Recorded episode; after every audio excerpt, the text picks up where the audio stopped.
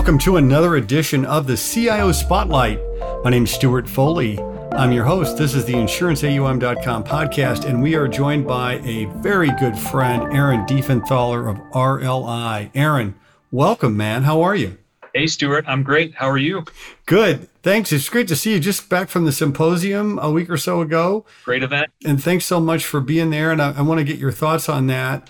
Fair warning to the audience you and I have known each other for something on the order of 20 years, right? Correct. Only one of us is aging, which is lovely. Uh, that would be me. You're too kind. so, started off like we start them all hometown, first job, fun fact.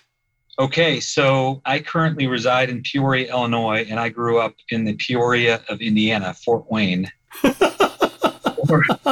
Fort Fun, as it's most often referred to, uh, but it was it, Fort Wayne is a great, great place to to grow up and maintain my roots and my undergrad years at Indiana University, and then have really been Chicago centric or Illinois centric since since then. I have so, family in Fort Wayne. Oh, you nope, Honest to Pete, like ancient ancient relatives. But yeah, my uncle Walter, great uncle Walter, was from Fort Wayne. So I heard a lot about Fort Wayne as a kid. Good. How about great. your first job? First job, I, it's hard to pick just one because I had a lot growing up. You know, I mowed lawns, I babysat for kids in the neighborhood. I was the oldest cousin, so I was always babysitting for for extended family. And let's face it, you're trustworthy. You're a trustworthy guy. I mean, just looking at people who don't know what you look like, you look very trustworthy. I can see how the babysitter thing worked out for you. I appreciate that. our family had a, a, little family business, office supply and office furniture business. I, you know, I worked in the warehouse there. I worked at Sears. I worked at Baskin Robbins. I poured concrete.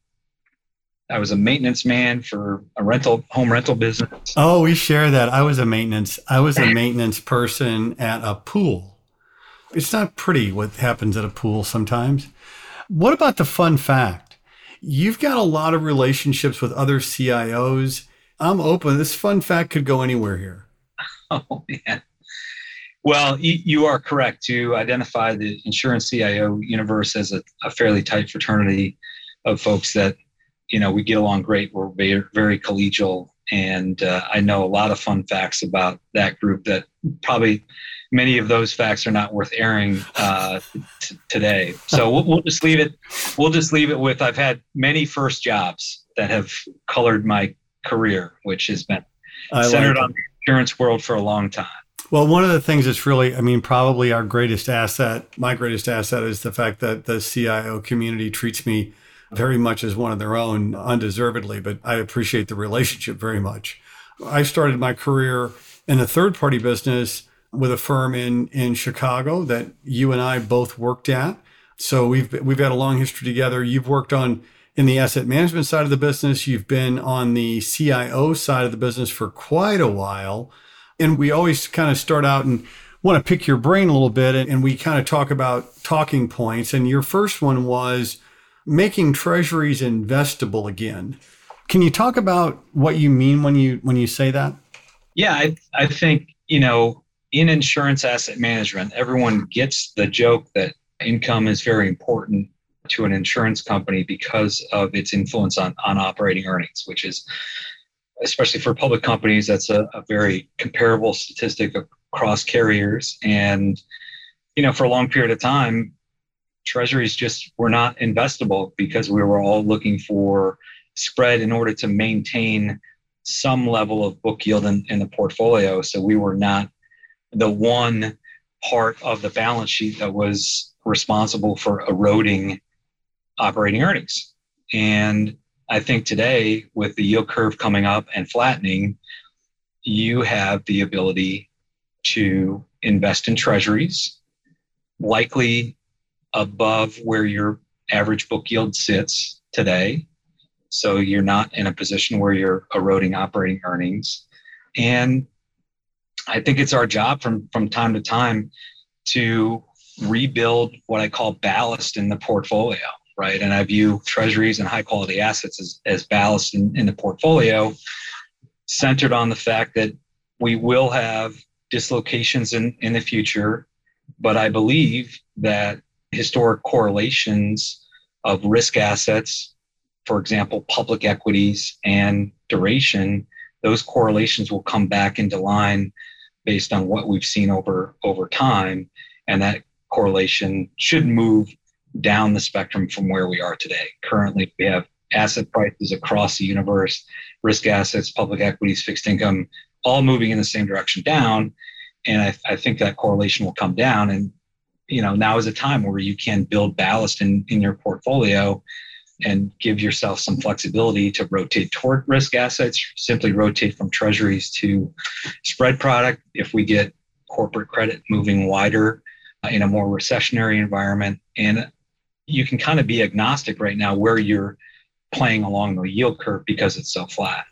It's a great point. This idea, this concept of ballast, right? Really, you're talking about it's almost like a barbell, right? Where you've got you've got you're talking about adding to a very liquid portion of your portfolio and because you have added to less liquid portions of your portfolio over time as you've needed to reach for yield given the protracted low rate environment that we've seen for quite some time is that have i got that about right yeah that's about right so let's talk about you and I are both uh, recovering bond geeks, and so let's talk duration. In school, I, I remember back at the University of Missouri, you know, they're, they're saying, you know, banks and insurance companies manage their assets versus their liabilities. And what you come up with is that most P&C companies run significantly long their liabilities and the duration because typically the yield curve is upwardly sloping. There was a very large insurance company who said publicly that they had shortened duration going into this increase in rates. You don't hear a whole lot of active duration coming out of, of an insurer. How do you think about duration and maybe just a little bit about RLI's book so that people get a handle on what the tail looks like? Sure. So RLI, we're a property casualty insurer, and we're in the same range as most other P&C companies in terms of the duration of the liability structure kind of in that three to four year range. Certainly, there are longer tail liabilities in the casualty book and some shorter tail tailed lines in our portfolio as well. So we don't think about it, you know, from a product by product standpoint. We think about it in total, and and so we have you know a, a loss reserve structure on our balance sheet that that reflects that. But you know, in terms of fixed income assets, which really I I believe are the primary asset to support that that reserve structure, we're over allocated. And so some portion of our investment grade fixed income assets are pointed towards surplus because we have more fixed income than we have liabilities on, on our balance sheet. And so with that surplus oriented fixed income portfolio, I view that as a as a longer duration asset. So if I kind of put it all together, and fixed income that matches off directly with the reserve structure, and those two are matched from a lot from a duration standpoint. I really view those surplus oriented fixed income assets as taking on a longer duration profile. And that's how we get to a duration on the asset side of, of the balance sheet of about five years. Longer overall than if you were to just isolate on the, the duration of the liability. Of, the liability. And, but on a dollar duration basis, it's even longer than that, right? Because you've got more dollars thrown at it as well. You know, when you and I were in the business, core bond meant, you know, investment grade only, right? And core or bond has changed. The definitions of all these things have changed. Yep. So, can you talk a little bit about how you view core bonds and how to add value there? Yeah, so I'll go back to my prior comment. I really view core bond as supporting the liability st- structure primarily.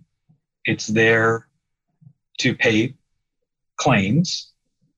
The fortunate position that the industry is in really is the fact that we constantly have cash flow coming our direction in, ter- in, in the form of premium. And normally you don't have to call on a significant portions of, of the fixed income portfolio at any given moment. You certainly have certain situations that you try to model for a big cat event, for example, that would call on, on the portfolio. But in most instances, you're able to navigate around that. And therefore, you're able to take some level of liquidity risk in that core core strategy. And that can come in, in a couple of forms. You could move down the credit spectrum a bit and do more of a core plus strategy with either 5B exposure or or higher the higher end of, of high yield. For us, that's meant taking either structural risk, CLO structures, for us, top of the capital stack, or private placements have been part of that portfolio, Reg D privates, ABS structures that may be a little less liquid. So you can do some things around the edges. And I, I mean, I'll just offer the fact that insurance asset management, Stuart, you and I have talked about this before, it's an at the margin business, right? 100%. It, it's taking that next marginal dollar of, of operating cash flow and putting it to work in what you think at that moment in time is your best idea and so you're, you're steering the ship with these very marginal moves uh, over time. It's in very few instances are, are you moving big slugs of the portfolio between sectors. So we talked a little bit about our symposium, and you were the moderator of the alternatives panel. You've been in a lot of investment committee meetings, and, and so have I. And, and while the core bond portfolio is the overwhelming swath of the thing, anything that's different gets a whole lot more attention and it seems to be a whole lot more interesting, right? So a lot of attention is paid to alternatives. One of the questions that you asked the panel was, is it worth it? Right. So can you just talk a little bit about what in your mind is an alternative in insurance asset management space? And, you know, I, I just got back from the SS&C conference and someone had a slide up that showed allocations in the neighborhood of 4% of capital and that the trend line was between going to five to eight. At least that was one person's opinion. Is it worth it? I think that's an important question for folks in, in a seat like mine to, to ask, right? It takes a larger operational effort. Oftentimes, you have less transparency into the, the structure itself or the underlying exposures them, themselves. We're all dealing with fairly efficient teams that means low levels of, of headcount potentially. And so it, it, does take extra effort to manage a portfolio like this. And when you're talking about an allocation in the two to four percent range, I think you do have to ask your, yourself that that question. And oftentimes, what shakes out is, do you have the right partner to help you? Set aside the strategy for a moment and ask yourself, do you have the, the right partner to help you educate your investment committee maintain transparency into what's going on in in that portfolio or in that strategy at any given moment in time be prepared to help us uh, the cio communicate to other constituencies about that portion of, of the portfolio so you kind of put all this in in the mix and no offense to uh, our friends in the asset management community but it, it is something that I hope is top of mind for them as they're presenting strategies to the insurance community because we do have to wrestle with some of these other challenges, operational challenges, and we really need to lean on on them to help us. I think the definition of of alternatives for insurance portfolios is pretty wide, right? It, it can mean anything from a strategy that's not in core bond to it really has to be an LP structure or something that, that takes on significant liquidity risk and a lockup period or, or what have you. So you ask different people, you're going to get different definitions, which to me says, should we be really talking about alts as a given sleeve and maybe break that down into what the underlying strategies really really look like. And for us that has meant strategies that have an income orientation that have low correlations to the big slugs of exposure that all of us have duration and for us public equities. It certainly almost always i should say takes on a component of liquidity risk. We talked about that, yeah. already so if you start to kind of outline a framework like that you can better navigate this very wide universe of, of alternatives so I think the core questions for insurance CIOs are really center what are you trying to do with this? Yeah, I mean, we talked a little bit about this at the symposium as well, but the idea that you know how much liquidity does a P&C company really need? Do you guys? I don't know if you want to go there, but do you have any sort of contingency lines of credit, for example, an FHLB relationship or anything like that? We do, and we've had uh, a relationship with the FHLB for a number of, of years now. Those that facility, of, of course, down at the operating company level, where you know a liquidity event or a need for liquidity would would come. So that's a, that's a great backstop for us, and I think more insurers are coming around on on the idea of developing a relationship with that institution. It's regionalized, but all operate in a similar in a similar way. But I mean, there are still big elements of liquidity in in the portfolio it, itself. Right. You may not want to sell at a given price, but you certainly have have the ability to sell. Yeah, so I'll I'm going to get on my soapbox for a second because the next question here we've got is war on talent or war for talent, not on talent, for talent. Here's my soapbox speech to anybody who cares. The insurance industry is really a dynamic and interesting place to spend your career. My experience in teaching for a number of years is that a lot of students are A, completely unaware of insurance asset management and the insurance industry. B, don't understand insurance beyond the commercials that they see on TV or whatever, that those insurance companies outside of that, and RLI is certainly not that kind of an insurance company. And and RLI is you know smaller, right? You're in the three and a half billion range or whatever it may be for your total AUM. But here's what here's my pitch, right? Aaron Diefenthaler is smart money, and RLI is smart money. And for somebody who is interested in getting in the investment business in a meaningful way and doing interesting things in a variety of asset classes, and I definitely have an axe here, but I don't think any institutional sleeve of asset management is more complicated or more challenging than insurance asset management. And yet, what I find from what I've heard from students is that sometimes one of their criteria is how people are dealing with diversity, equity, and inclusion, or how industries deal with diversity. And that's one where both the investment business and the insurance business you know, certainly has some wood to chop. So, how do you see the war for talent shaping up in the insurance asset management business, data science? You know, everybody wants to go to work for, you know, big tech companies, but, you know, insurance was really the first big data user. I've beat the drum for the insurance industry all the time and would love to hear your thoughts on on the war for talent.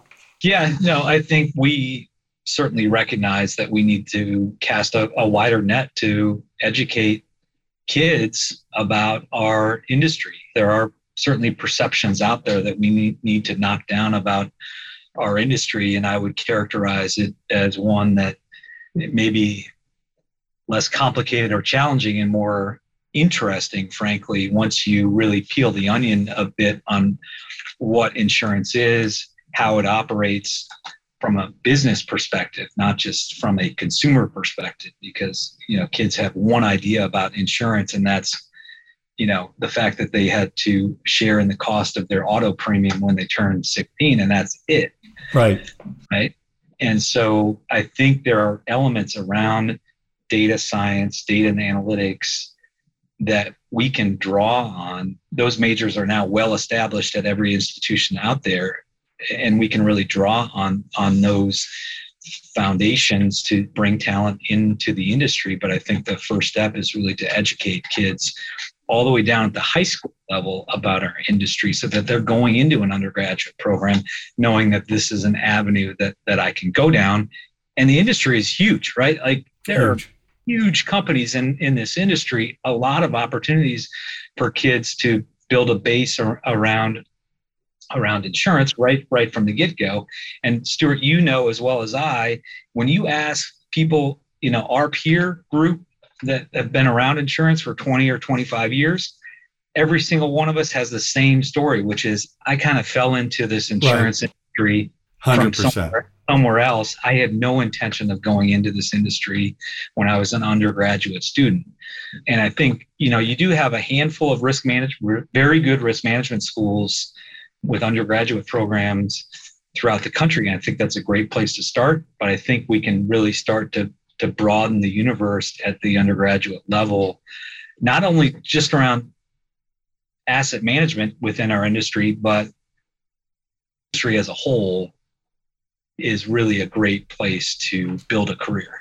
Yeah, I mean, there's a lot. I mean, it's a it's a stable business. It's not going anywhere. It's very interesting. I'm amazed. I'm always interested in what insurance companies are underwriting and how they're underwriting it. You know, it's it's very dynamic. And I mean, I think you know we're we're in the process of putting together some curriculum around trying to put some fundamentals together around insurance asset management. So you're right. There are some great risk management schools out there, but still, uh, you know, still wood to chop as far as getting information out there at on the insurance asset management side. I I always joke that in Moses's other arm was the rules of how to manage insurance asset management, and and the tablets have been passed down for generations with the following instructions: Don't break these. We don't have another copy. So, um, uh, you know, I think I think that's true. So one of the things that's somewhat unique about insurance asset management is the idea that your investment partners sometimes do more than just the investments. And often they have very robust capabilities to support your operational needs. So, can you talk a little bit about that, whether it's strategic asset allocation or DFA models, or how are you using your partners beyond just strictly insurance? I think the industry of asset managers that serve us at a very core level have understood for a long time that that teams within a given carrier are often small or efficient, as I put it before. And as I alluded to in, in our discussion around alts, we really want those partners to be an extension of, of our team. And often that that comes in the form of operational support and the two things you mentioned, certainly we're using outside managers to help us with strategic asset allocation work. And the, the foundation of that is a DFA model that models up the entirety of, of our balance sheet, both assets and, and liabilities. It's a multi-year, we take a view on a multi-year horizon and we use our capital base as really the, the center point of, of some of the answers there. But we are altering our, our allocation to get a view on what an efficient frontier may may look like for our business. And so that that's an important way we lean on on those partners. But i think it's it's broader than that.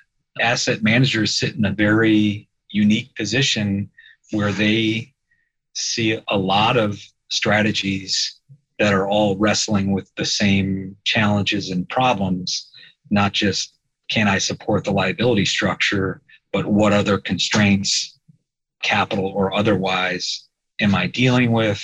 How do I continue to support operating earnings, as we alluded to at the beginning of our, our call here? And they can help bring some perspective to the table in an existing relationship that it would be very difficult for me to gather on my own right? And so I, I just walked through a peer analysis with an asset manager yesterday. It's an exercise we go through every single year. And you certainly want to know where you sit in a given peer group, but you want to understand how things are evolving in, in other people's portfolios over time. And I, I think this particular asset manager had a very interesting perspective as to the whys around you know why things are evolving for this given group of peers or the industry uh, at any given moment. So i think absolutely you have to be ready to serve beyond just buy this sell this rotate from this sector to that sector. Here's where relative value sits. I think you have to be prepared to do a lot more so I moderated a panel at our symposium on climate, and I spoke on a panel recently on climate. The NAIC is putting out, and some states are taking them up on this idea of reporting on climate exposure and so on and so forth. And and the challenge really is the availability of data right? And any sort of agreement around what metrics we're going to measure. I mean, insurance companies have skin in the game, certainly on climate change, because when the extreme weather events create claims, right? We saw that in a big way in the tragic events in Florida with Hurricane Ian. How do you see climate playing out on the insurance side with maybe not necessarily so much an answer as what are some of the challenges? I would take the topic up a level to just talk about ESG broadly, right? Climate certainly a component of that. I think the primary challenge is you alluded to it is that there are various opinions around these various frameworks on the same issuer. Right. Some some some, some frameworks view large integrated oil and gas company as well capitalized and in the best position to meet a transition away from carbon based fuels to something else. How long that takes, I don't know. Reasonable people can can argue about that for, for a long time. But a given framework may view that issuer as in the best position to meet the coming transition. Another framework may say this issuer is in this industry, and today I view that negatively. So you have two different opinions on the on the same issuer, and so if you're trying to wrap your arms around what to do, if you take an active stance, for example, I think it becomes very hard. From my standpoint, you know, in insurance asset management, we have always taken this long term view of putting new exposures in the portfolio at the issuer level, an expectation that you're almost in nearly every case, you're going to hold that bond, for example, to maturity. Or for given equity positions, you're going to hold those positions for a long time. So we've always taken this view on sustainability at the outset of putting positions in, in the portfolio very seriously to the point where we want to make sure that we're protected not just for the next year and the next two coupon payments, but for the life of that position in the portfolio. So sustainability is kind of central to what we do. And if ESG factors come into play on that question today, more so than they have in, in the past, we need to reflect that in, in our process. That's well put. That's a great perspective on that issue. You've got kids, and I've got a daughter, and I look out at the world, and I've got a few years on you, but you've been around as well for a good long while. As you look out today, if you were starting your career, what advice would you give your 21 year old self? Oh man. See, you um, thought you you thought you knew the questions, all the personal questions up front. That the email you sent me, you already answered them, but this one you weren't thinking that. I can't. I got to ask you a question you weren't expecting. Yep. So I would tell myself, write out a plan, be willing to adjust the plan, engage people that are more experienced with you about your plan. And I think it's important to have central elements of that plan to be fairly static and central elements of that plan to be fairly malleable.